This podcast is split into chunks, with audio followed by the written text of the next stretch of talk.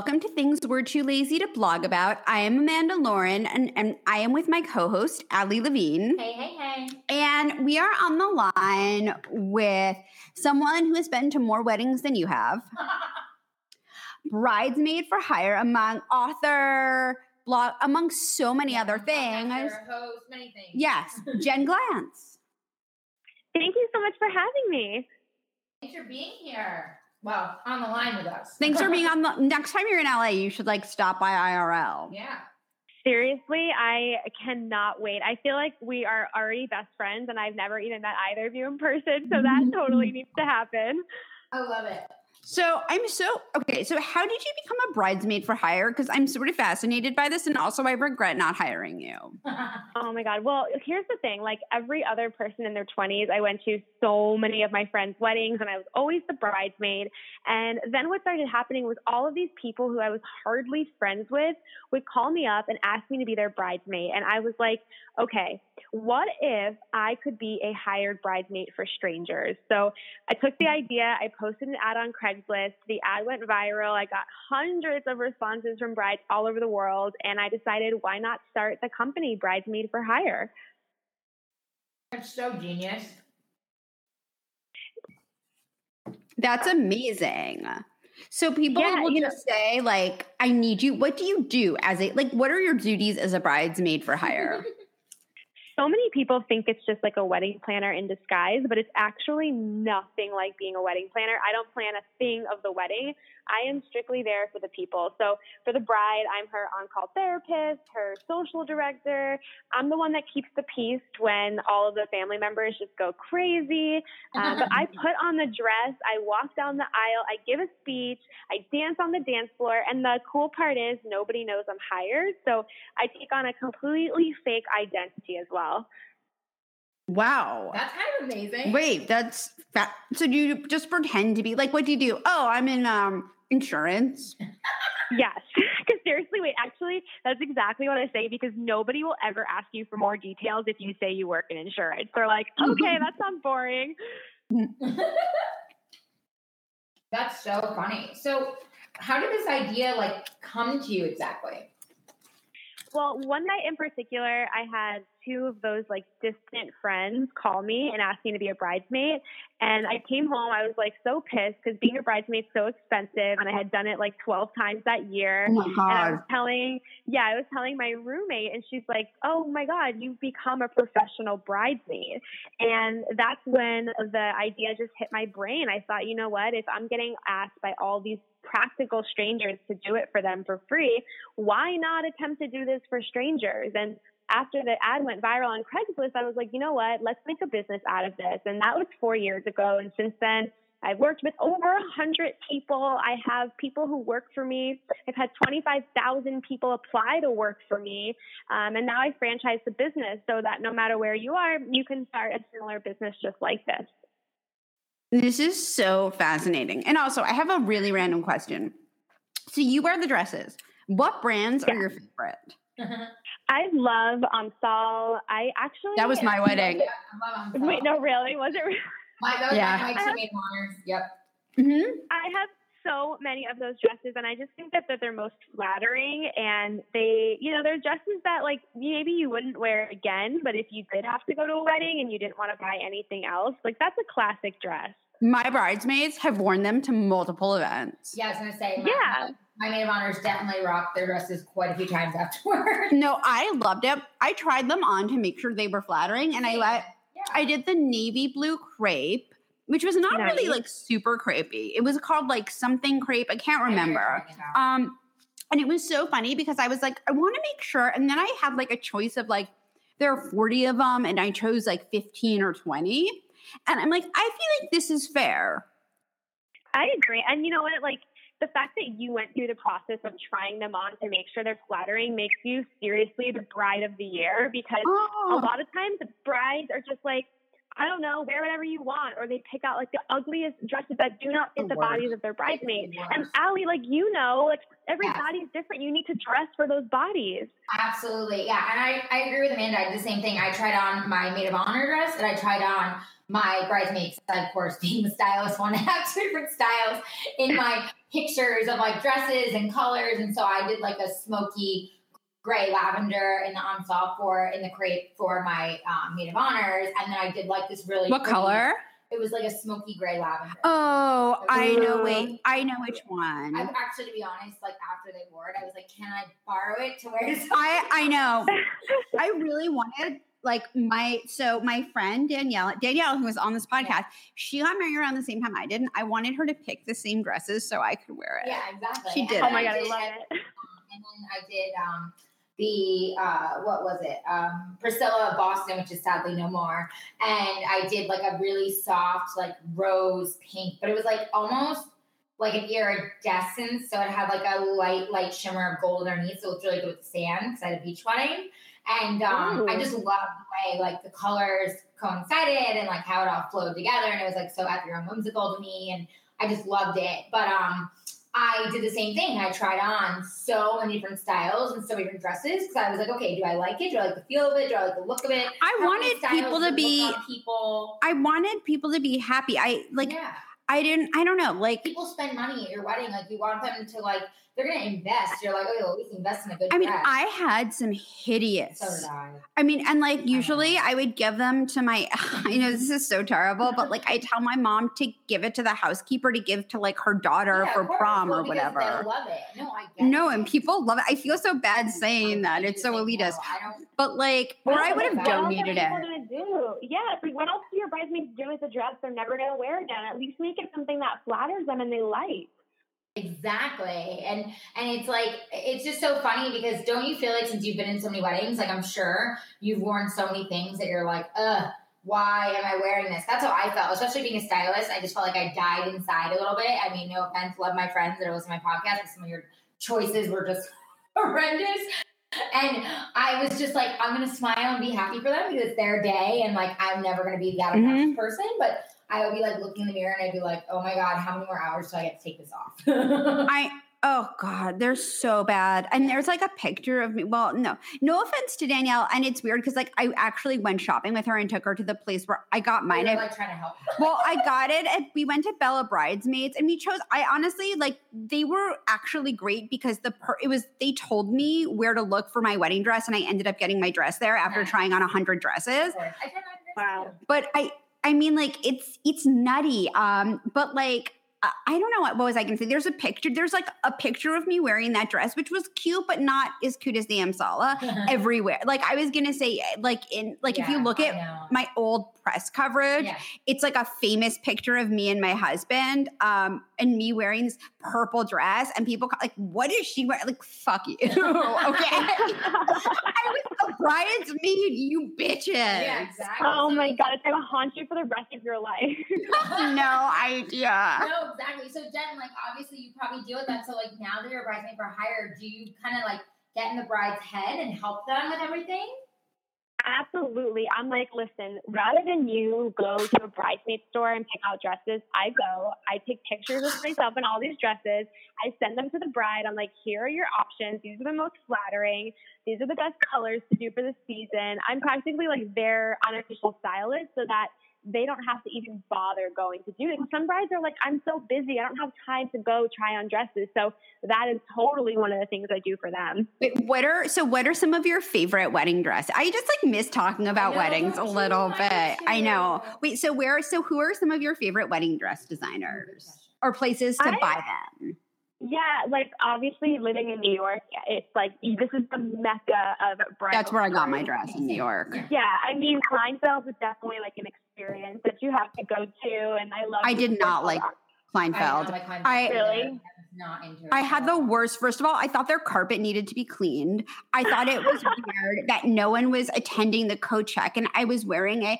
I'm not bragging, but I. This, everyone is going to think I'm the biggest jerk. Goes, okay, my New York City winter coat was like fifteen hundred dollars. Okay, because you need a really good winter coat, and I'm not oh, going to Yes. like leave my Max Mara winter coat unattended at Kleinfeld. And they just didn't listen to me. Like I felt like my needs were not acknowledged. I felt gaslit. Like it was like terrible for me psychologically. Also, I was like, no Pnina. And all they brought me was Pnina. And my mom is like, you're gonna give someone a heart attack with your boobs. I'm like, know. where can I buy a kept bringing- they defibrillator? kept bringing me Right. what is the Pnina push. They're beautiful, Yeah, but I think it's. I don't think it's good for girls who have like a C or bigger because Agreed. your tits end up like in your Yeah, nose. no, they're, like, like up to your Yeah. When I tried it on, my mom was like, "Are we going to a hooker church or like?" "Well, we're not going to a church." No, I was So, like, where can we rent a portable defibrillator? Because someone is gonna die of a heart attack Oh, while I walk down the, the aisle. It was I get it. it was a whole kasha. Yeah, I'm with you. Oh my god! And Kleinfeld is probably like, "What? Why is this person here? Like, what is going on?" Exactly. I know, but it's so funny because they always push Pnina. They must like have a favorite with her. Because that's been you're like the fourth person to tell me that they pushed Pnina on them. And it happened to me too. And I just felt like they didn't, I don't know, like I was like, I don't want a dress with pearls on the bodice. So 15 minutes later, they brought me a dress with a bodice entirely made of pearls. and I'm like, did that just not like I Literally, you're like on an episode, even though there was no cameras rolling. You're like, didn't I just say no lace, no this or that? Here it all is in front of me. No, and they also like push you past your budget, Yes. but like by like not by like a thousand, No, but by, by like, like 5,000. five thousand. this is why they're gonna lose business because like you have to listen to the bride. You know, it's almost like comical that they totally ignored everything you said. Exactly. Like, do you like are you experience this like all the time like cracking up? Yeah, because like a lot of these big bridal stores, just like that, they don't care about you. They they want you to buy the most expensive thing and something that like they probably get a kickback on. Like I think if you're a bride, your best bet is to go to a smaller bridal boutique where they have like a couple of styles rather than a thousand styles. You know, like a lot of these really cute boutiques around New York City are like amazing for brides because you get personalized attention. You're not in like a cookie cutter factory, and you're gonna wear a mm-hmm. dress that people have never seen before. But Kleinfeld and like David's bridal, like you're gonna get something that like every bride is wearing. You know what though? I will make a case for David's bridal because I actually went there. I didn't think I was going to get a dress there, but this is what it's good for. Going into some place where you don't have a commitment to to figure out what style looks best on you. Absolutely. And not have pressure. But I will say Yeah. their Vera Wang collection, if you are on a budget, Yeah. those are like They're those are gorgeous. beautiful are, yeah. dresses Mhm. and to- like they're great. Mhm. I they have like a beautiful pink one that I tried on. It just wasn't perfect for me. But if you can't afford a lot, Yeah. you know Yeah. what? Perfect. Go there. Agreed. Yeah, and like they have every style of bridesmaid dress too. So if you're not even sure what kind of Yeah. bridesmaid dress, it's also like sometimes I walk in that store just to see like what the newest trends are and the colors because they have everything. Oh, I had the worst dress, bridesmaid dress though from there. It was like a vomit taupe. Oh, really? Oh. The worst. That color looks good on nobody. No, No. I know. I'm like, what were you thinking? Truly. Oh, It was so oh. Like really, like no skin tone, no hair color, no eye color. Like who does it look good on? The wall. That's what it looks good. It doesn't even look Like- good on the wall. The wall is like you ruined my life. Um, but let me like what designers and st- like you said like outside of the city like what are your favorite places like what are your go-to's if i'm like oh i'm getting married i haven't looked at a dress where should i go Yeah. I mean, honestly, if you're gonna come to New York City, like you gotta go shopping in the Lower East Side, meet Patsy. Like it's almost like Hire you. it's not even like specific stores. It's like you've gotta just go to these like areas and shop around like what they have. Like the West really Village has some crazy places. I mean, it's like you go to all these different parts of New York City that have all these different personalities, and you're gonna get different kind of dresses, which is like super cool because if you don't know what you're looking for, like you're gonna walk into these stores and you're gonna get that vibe of New York that you never like, that you never knew you liked, but you might like actually turn out to love. Let me ask do you ever take people to glamour closet? Because that is where i got my dress. Oh, I've heard that. I've definitely been there before, and it's a really, it's a really cool place. i loved it. I i went there like i guess they had just opened so i don't know what they're like now and i got like a one of a kind. So it's all so if people who are listening it's all samples but like runway samples. So there's no one's wedding karma on it and they're not really used. What sorry i didn't hear you jen Oh yeah, no, I, I heard you. Yeah, that's like um, that's like the cool part of that story is like you're getting like really trendy dresses, but you're also getting like a decent price. Like, was your dress a decent price? i mean it was expensive but it was Yeah. I can't even remember. Okay, I don't remember the exact price, but I believe it was 10,000 less than what I would have paid for it to have a handmade. It was like they like when I had it altered, which cost a fortune. Um, they were like, "This is handmade," and like, who gets a handmade Carolina Herrera? I actually want to have it cut and dyed at some point. I feel the same way. I'm like, I'm so obsessed with it. and I love my dress. I don't know if it still fits. I'll probably if I go to Palm Beach, I'll try it on. I It's in Palm Beach. now that I have a baby, Yeah, like what did you guys do with your dresses after you wore them? Mine is mine was dry clean, very clean, like very. I didn't dry clean it, which was stupid. I, I was like very serious about that. I was like, "Mom, this is your job." Because I went on my honeymoon, I don't know what I Um, was thinking. and, and then I put it in like this really nice, like encased box. Where do you have it? It's at my parents in Florida. Actually, it's in Santa Monica Mm. with them in their in their like nice basement, like on the top shelf, and like it's really nice. I'm gonna get mine dry cleaned this year Yeah. because I feel like it's probably turned a strange You color. definitely should. But it's- But I was also gonna say I'm probably gonna dye it like blush or black, so I don't think it makes that Yeah, much of a blush, you difference. blush, pretty. Like a I know, blush. definitely do something because sometimes it will start to get mold on it and like be disgusting. So act fast. Really? Act fast. I'm Yes. Oh, years later for me. I don't know about that. Ah, you know, no, it's not for me. It's not six years No, later. I'm saying it is. No, but if you have it dry clean though and preserved, you're fine. Yeah. You should be. Actually, my sister's dress got ruined, but whatever. Right. Oh my Well, I don't even know. Again, I was telling you, like, I don't know. My body's changed so much now after baby. I don't even know if it would fit. But maybe, like, then I would just have it, like, cut and then have them, like, recut it also so it measures differently on me and then, like, wear it completely different. Yeah, and preserve the fabric so that like if your da- when your daughter gets married, she can do something with it, even if it's like taking the fabric and making something. like, I'm such a bad mom and I haven't done a baptism christening because I'm just so behind. No, that's what I told you to do that for the for the Yeah. ba- I'm the worst too Yeah. for your baptism Yeah, dress Yeah, I have, but I, I You have it like, cut I into a done it girl's yet. I should dress cut it and or the train. Yeah. That's so funny. So, oh my God. So it sounds like you're killing it. When did you start your podcast? So I started You're Not Getting Any Younger last November after I fell into like a downward spiral of social media depression on Thanksgiving. I remember sitting at home on Thanksgiving, just like looking at everyone's pictures on social media, being like, okay, everybody is living a better life than me. And I was so depressed. Been there. Everyone is. Uh, we we've all been there. I know, and it's like so painful because Thanksgiving's a time when you should be grateful for what you have, and I was like, Oh, oh my god, shit. no.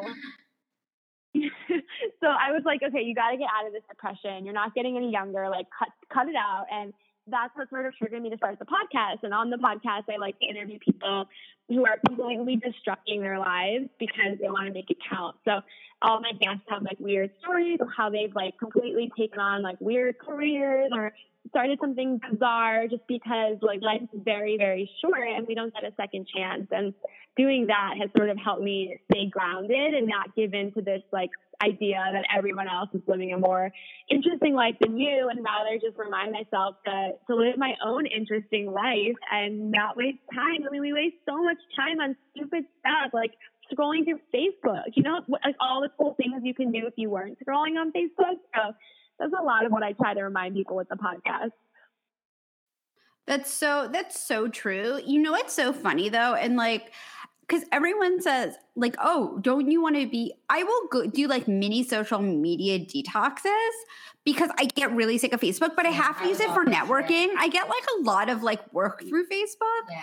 and I promote a lot of things, but like I don't like. Sometimes I'll scroll through other people's things and I do, I'll mm-hmm. comment, but sometimes I've actually like unfollowed people who really bother me. I'm just like, I don't want this You in my world. to, Yeah, you have to. And I agree with the whole like detox. Yesterday, I just took like a walk with Amelia and a new mom that became friends with and her son. And we just walked around all day and like relaxed and ate lunch and like vented and talked. And it was so nice to like not be on social all day. Like, of course, this morning I woke up and paid for it because I was like, oh my God, I missed so many things. But I just like allowed myself to have that downtime. Yes, I feel like you have to because if not, you just get sucked in this trap of like living your life on a computer and not even dealing with like what's around you. You know, like you both we live in like really cool cities, but I feel like all the time we're so connected to like the internet, and sometimes you have to take that detox because it's not healthy. It's not completely not. No, it's such a good like I would also say there's really a case for like unfollowing people because Yes. sometimes it just like I'm like this person's presence is not good for like Yeah. my health, but I don't want to have an argument with them or like other people to know. Be like, oh, she blocked because people are so petty. Oh, beyond. Yeah, it's, it's like you're gonna break a friendship over that. You might as well just secretly unfollow them, and then they have no idea. Yeah, right? so what would you say, like with having your podcast and everything you're doing, like are you now feel like you're living your best life? Are you progressing towards what you I mean, to us you are, but for you, like to our listeners and talk about you, like do, where do you feel like you are and what are you progressing towards and like what what are you looking at with you know your podcast and with what you're doing with your business and where are you going That's like such a good question. I think it's hard to to ever say I feel like I'm living my best life. I'm the kind of person Totally. who never we've never yeah. ever feels like I've accomplished anything, you know, and I think one of the things I, I'm happy with with the podcast is it's getting me the opportunity to meet so many cool people and see their perspective. And, you know, for my audience, like I, everything I offer costs money, like to buy my books costs money, to my, my business costs money, like everything costs money. And the podcast is the only thing that's free. So that's a huge reason why I love doing it is because it gives people a chance to get value from you for absolutely nothing. And my goal in life is to become, you know, like a public speaker or a presence in the world who is just somebody known to be really honest, really vulnerable, and tell my story so that other people feel inspired to live their greatest life. Um, so the podcast has definitely helped that, and I'm, you know, I'm excited to see what happens. Like you guys know, podcasts, you never know what's going to happen. You never know who you're going to reach, and it's so great to have all these listeners who turn to you to hear your stories and your voices and just fall in love with you. And that influence is just so valuable. yeah No, it's it's true, and we love putting content out there. Now, what are your? I know you've written books. I'll be honest with you. I consume so much media. I don't always know the details. Please tell us about your books. Oh my God, of course. So the first book I published about four years ago is called All My Friends Are Engaged. And it's short stories about how all my friends got engaged and I couldn't even get past a first date. And it's really funny dating disaster stories and also how to handle that question of why are you single, which people ask single people way too much. Uh, Mhm. the second book that I wrote came out last year. It was published by Simon and Schuster, and it's called When You Least Expect It. And it's all about my journey as a hired bridesmaid for strangers. It talks more about my love life. It also talks about all the crazy experiments that I've done in life, like my mom managed my JDate account for me and like set up dates for me, and like a lot of I went to a matchmaker to try to find love, and Glamour magazine taped the whole thing. So it's just a memoir about a huge chunk of my life, and of course, a lot of the crazy weddings that I've worked and how those panned out because some of them were super weird and super scary. Um, and that book is available in paperback and also online with Kindle and also audiobook. So a lot of great ways for people to read. And I feel like people aren't reading as much as they used to, but sometimes, especially in the holiday times when there's seasonal depression and everyone just sort of wants to get away from social media, that is like the greatest time to pick up a book. I love audiobooks. I'm kind of getting into them. The last one I did, actually I would say the best one that I've recently listened to, I'm not going to say the last one, was um Girl Wash Her Face by Rachel Hollis. Yes, yes, that's so awesome. She's amazing. She's like such a force, especially for women. She's just like it's weird because I was a little bit nervous because you know she is Christian. I'm like, oh, is there going to be a lot of religious things? Because I think that that for some people that's really interesting, and for other people that turns them off. And like, by the way, I'm not saying there's anything wrong with being a Christian. I'm just saying that like Yeah, sometimes no, someone in that category different. is not for everyone. But Rachel is for everyone. She's amazing and inspires me. And I just feel like she's like, even though she's massively successful, I feel like she is so down to earth. And I needed to listen to that book. Like I was listening to it and crying. I'm like almost crying talking about it because it was just what I I was just going through a challenging time, and we all go through difficult times. I'm like, I need to hear this right now. Yeah, Thank you like- so much for doing this audiobook. Yeah. You've changed my life.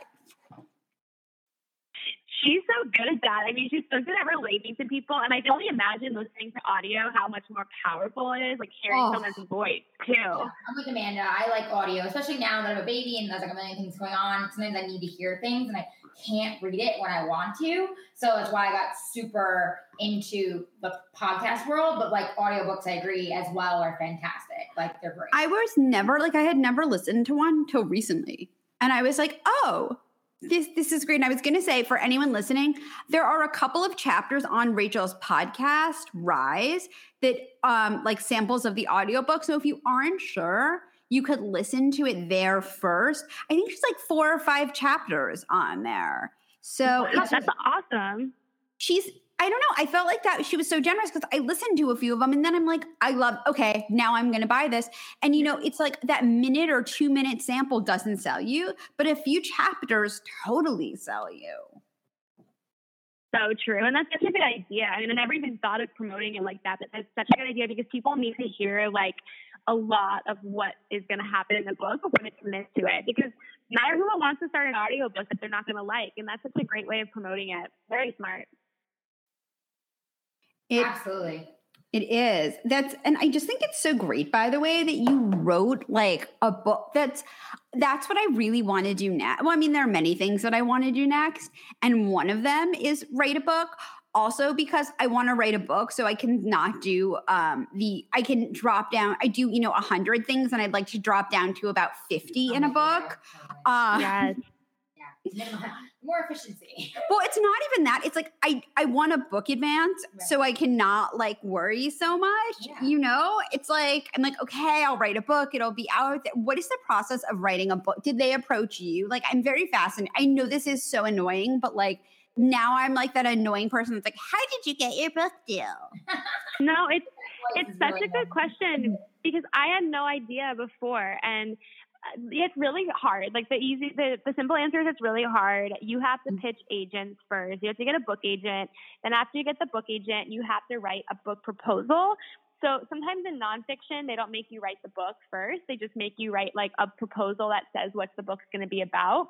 So usually like 50 to 75 pages. And then the agent shops that proposal to publishers. So they go to all the main publishers, they shop it around, you get a ton of rejections, and then you just pray that somebody will say, okay, we'll publish your book. If you're super lucky, there's a bidding war and multiple publishers are going after it. So they keep raising how much money they're going to pay you, and that's amazing. And then after that, a publisher will buy it from you and you start the writing process. And you have anywhere from a couple of months to a couple of years to write it. I had only two months to write the whole book.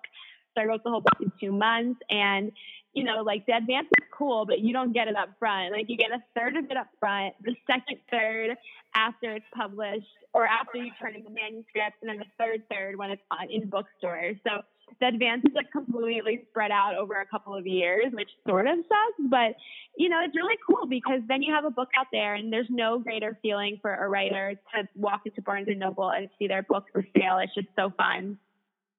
It's yeah. So I had like a book proposal for like it was a nonfiction, and this would also probably be a nonfiction. But like, and I had like an agent who had done like a hugely successful. He had like one hit. He was like the one hit wonder. He totally like just. Oh, he was worse. I think he, he and then he literally like fell off the face of the earth. So I'm no. looking. So if anyone is listening and you're a book agent, I have a really good mm-hmm. idea for a book. So get in touch. My contact information is in, no. I'm putting it out to the universe right now that I'm trying to write a book because I just want one really big project or two or three yeah. instead of my insane life the way the way it is because I feel like I'm so close to running out of steam. I probably shouldn't say it if any of my editors are listening. I'm fine. I'm just not. So are you so you're living in New York. Allie was saying that you are like living out of a suitcase. And I was listening to your podcast with her, and you were saying that you just suitcase it all the time. Yeah. So I don't actually have a place to live. Last August I I sold 90% of my belongings. And oh my since God. then yeah, I've been living in a new city every single month. So I live out of like one check in, one check suitcase and one carry on suitcase. What? And that's sort of all I have. Yeah. And I always, I was telling Allie, like, I always look like a mess because I'm wearing the same thing and I never have the right clothes for anything. So the past year, I've like not, haven't dressed the best, but I'm getting better at it. Wait, what made you decide to do this?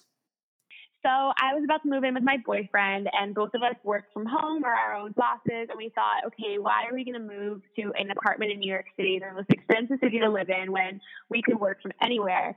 So we decided to spend a couple of months doing this. And then fast forward, we're addicted to it. And it's been over a year. We've lived in a bunch of cities and it's a great life. I mean, you can find like really cool, we stay in Airbnb. So we find like really cool apartments in cities we've never been in before.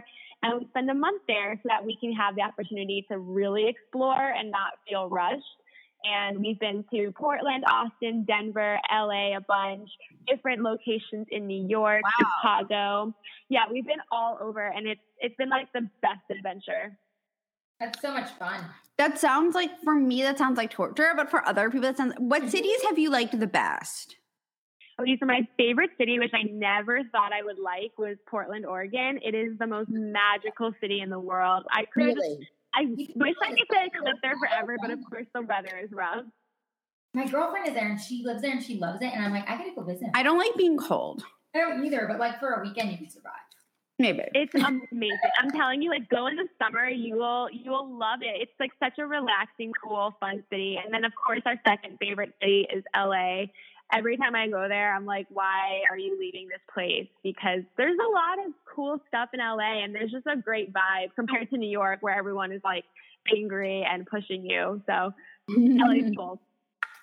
So where do you think you'll end up? Ideally, if I could have the perfect life, we would split. We would be like snowbirds. We would split time in New York and LA. We get apartments in both, and then when we're not in one, just rent it out. So that's like a super super goal. I don't know if it'll happen, but it'd be really cool to live on both coasts. Wow. No, I like that idea. I mean, I think like a lot of people want to do that.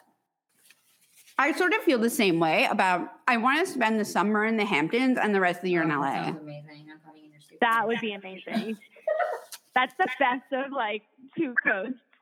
No, I'm not kidding. Like, I don't know. I'm just again playing this out to the universe. My in-laws do live there half the year.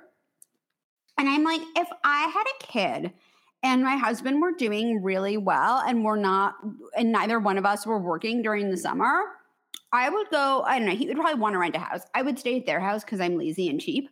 Um, it's a big house. Um, I don't know, not that big, but like a, a good size house. Um, and I would go there for a few months. I I also love. I'm like the only person I know who like loves my in laws. But I love my in-laws. very very blessed that I love my. No, I know. I sometimes, love your mother-in-law. I, mean, I love my parents to death, but sometimes I love that I have my in-laws. No, it's true. Sometimes I like need my mother-in-law more than my mom. Yeah. Isn't it weird? I know. But it's but it's a good thing for us to have because some people don't feel like that about their. No, I know. Yeah. I wait. So you're so you've been with this guy for how long? Yeah, give us this. Yeah. We've been together three years, and it's crazy how we met because I was trying to get over an ex boyfriend. So I went on I went on 14 first dates in one wow. month, and I met nobody I liked. I would go on three dates a day. And I went to delete my dating app, and the very last message I got was from this guy. And I went out and I was like, fine, I'll just meet you. What's date 15? And it turned out to be my boyfriend. We've been together almost three years. We've been traveling to a new city together every month for the past year and a half.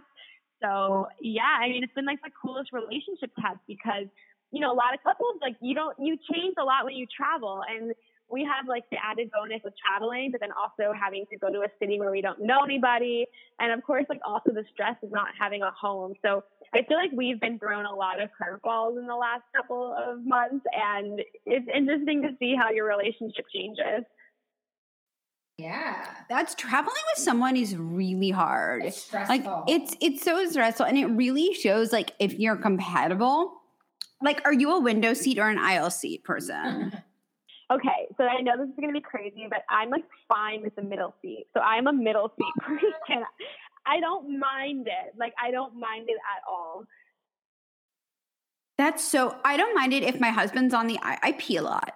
I am with you. And the if it's me alone, I have to be on an aisle. And like if people have to climb over me because I'm asleep, that's a them problem and not a me problem. See, and I opt for the window because even before Amelia, I just wanted like my privacy and I wanted to feel like I could lean against the window and like have my own it's corner and like not be like having people come over me, and then I'm just that jerk who is like, "Excuse me, excuse me, wake up, Mhm. excuse me, I have to come over here." You know what though? It's really funny. like I hate the person though, and I'm sure you don't pee incessantly, but like I've done a flight that's like not that long, and there's someone at the window who clearly is a peer. I'm a peer, so I will take the aisle. If you have Right. to pee more than I do during a flight and you take the window, you suck. You should have planned better. Well, or you ask nicely, hey, I kind of get up frequently and go to the bathroom. Like I did that my last flight back Mhm. from Amelia. Like I was like, okay, I I have to get up breastfeeding, changing, this, that. Like maybe you want to switch with me. Yeah. You know, like Like I, I don't know. I just feel I feel very strongly about that. Also, Yeah. I only fly JetBlue. oh, Oh my god, same. Seriously, they are my number one airline in the world, and I fly I like a lot. You're you're gonna make fun of me, both of you, but I have to be honest, and, you're, and people are gonna listen and be like, You're gonna say you take Southwest. I've No, never no, been no, on No, one. Spirit. You're gonna say Spirit. Yep, Oh. Spirit. And I no, swear to God. Oh. Listen, no, no. What? Ugh. Okay, listen. You are the only person in the world to feel like this. Okay, listen. I hope Spirit's listening. They can be our sponsor because listen, they're Spirit, looking- please they're- be our they're look- they're sponsor. looking for collab. Even though I won't so- fly. Um, so no, but seriously though, they just did this hashtag the CEO called Invest in the Guest, and this CEO, I'm telling you, like I am so impressed with him because I've been doing so much reading up on him because of what he's doing with Spirit. He's they were named this year the number one most improved airline out there and the most affordable. And it's because What- they what have had the most like issues over all these years, all these problems, but they've actually gone and fixed them. Whereas like asshole American Airlines, excuse my mouth, Mhm. like doesn't give a shit about their horrible PR. They get terrible press. They don't care. They just keep doing what they're doing. And so these other airlines, and it's like Spirit actually is trying to change it, and that's why it's like hashtag invest in the guest. So I tell you what, I like when I don't can't do JetBlue or whatever, can't do Southwest, I go for Spirit, and I for this past year have been so happy with them. I have been blown away by how much they are trying to get me to be on their flight and get their customers to want to be there. I'm like, you know what? I, I I want to be anywhere but on like- Spirit I'm Airlines. telling you though. I'm shocked. I'm No, shocked so that I bizarre. sort of trust you. I'm I trust you. Like I think I might give them another chance. It's huge because I don't. They've like screwed me over so many times. So oh, I Oh, me trust too. you. I Same. I know, same. I had so many issues, but let me tell you, from the things that I had with them versus like American Airlines and other airlines who just didn't give a shit and literally still haven't dealt with me. Spirit actually listened. They like wanted my feedback. They wanted to know what was wrong, and now this new CEO is changing things. And I'm like, you know what? I think everyone makes mistakes, myself included. If you're gonna fix things and you're gonna try to change things, like I'll give you another shot. Amen. I, I I appreciate that for sure. I agree. I you know what? I think I'm gonna give him a chance. You've convinced me. I'm telling you, I'm serious. Like, and now, and now, Amanda, we're sending this episode to the Spirit Press Company, like their, their, their press publicists. I have their Well, when email. I I tell was- them we want to partner. I want to. I mean, as long as they don't run out of oxygen masks, which is what happened the one time I flew uh, Spirit Oh. Airlines. They like legit Wait, ran out of what? oxygen masks. There were too. They booked too many that to them in people email and tell with. them. They booked too many people with babies on their laps. I'm not kidding. And then they're like, "Oh no, we don't have enough oxygen." I guess like they have some extras or whatever. And I'm like, and I had like my dog, and they were kind of jerks to my dog. And this was like before you could get like a doctor's note for a dog. So like I was spending an extra hundred dollars, rather my boyfriend at the time was. Okay. So like I have Lulu and I'm like, my dog is better behaved than all these people's babies. I'm like, I'm not giving up my oxygen mask for someone's baby. Sorry. That that's that's your fault. Like Spirit Airlines are disorganized. But I was also just sort of like, here's the thing. If you're on an airplane and you need an oxygen mask, you're screwed anyway. Right. Like like, You're like right. if, that, if, if you reach that. It's point, It's you're you're done. You're you're you're done anyway. So so I guess it doesn't really make a difference. But I would have liked to relax, knowing I wouldn't have to compete with a toddler for an oxygen mask. should should the Okay, occasion well, I, arise? I, I challenge you to send them that feedback. I- I'm telling you because they really are listening. Like, also, their seats are tiny. I'm not a big person. okay. They improved their. Seats. I'm telling you, like I just flew them. Do they Like, have good snacks? They improved their snacks. But is it are they as good their as seats. JetBlue's? JetBlue no, has the best. JetBlue snacks are the best. They're not as good as JetBlue, but JetBlue to me is like the luxury airline. And It's cheapest. It's the cheapest No, and the so best. like, it's Yes, cheap. it's really cheap. It's It's really cheap, but cheap. It's not the cheapest. No, it. Ha- okay, I'm sorry. It's $25 more than every other flight, but you get free Wi-Fi. So, So for the went to Spirit $25, I'm telling you, Spirit I don't remember if I paid for Wi-Fi when I was this don't was many years now, ago. When I flew with them, they gave snacks, they improved the seats, they had free Wi-Fi. Like I'm, I'm just saying. Wait, I'm sorry. I just want to say there's one more thing I love about JetBlue. What? They have the best chocolate chip cookies. Oh yeah, they Oh do. my god, have you had the new mustache ones?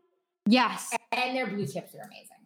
The blue chips are good too. I will eat, but I like all rules are off when it comes to meat, carbs on an airplane. Like I'm just like, I don't I'm care. with you. And they don't judge you. Like if you take five bags of cookies, they don't even look at you weird. They're totally okay with you. Sometimes I take extra to like give to my mom, like, oh, you wanted oh, your daughter. or like to have or like my dad or like just to like have you know in my purse i'm like well i could be hungry when i land i don't want to spend $17 on like an apple at the airport I'm with i'm you. gonna myself Yes. oh no i, I love it. love wait so when do you so everyone's i'm gonna be really annoying so you've been with someone for three years when do you think you might start planning your own wedding? I know I'm like your Jewish mom. I'm so annoying. No, it's so funny because like when you go to a million weddings, the last thing you want is a wedding. So I'm just sort of like, I don't know, like I don't want a wedding. I don't want anything big. Because I've been through it so many times, and to me, like it's just not even something that I want. Like I would never Really? have bridesmaids at my wedding. Yeah. But don't you want to dress? I mean, the thing is, like, if I did even have a wedding, I would never get a traditional wedding dress because it's just not my style. Like, I would get something gold and sequins or like something that like is Mhm. more me. I, I just, I don't know. Like, I think I used to want that ideal wedding, but after going to like hundreds, I'm sort of like, I just don't think I want any of that. Like, the only thing I want about a wedding is the chance to walk down an aisle and have everyone mm. look at you and like read your vows. Like, that's literally the only thing I care about. And and I know that's like so odd, but I just it's just No. many. Weird. We, my husband and I wrote our own vows. Oh my god, that's big. A lot of mm. people don't do that.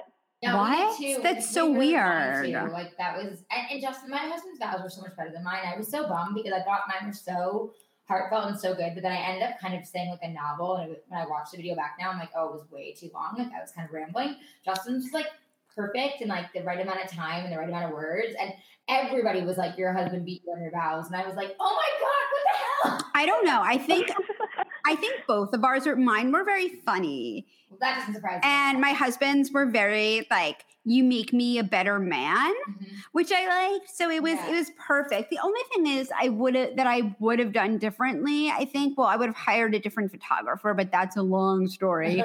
that that's a long of how she ruined my life. Uh, we'll do another podcast. Uh, we'll do another podcast on my terrible wedding photographer.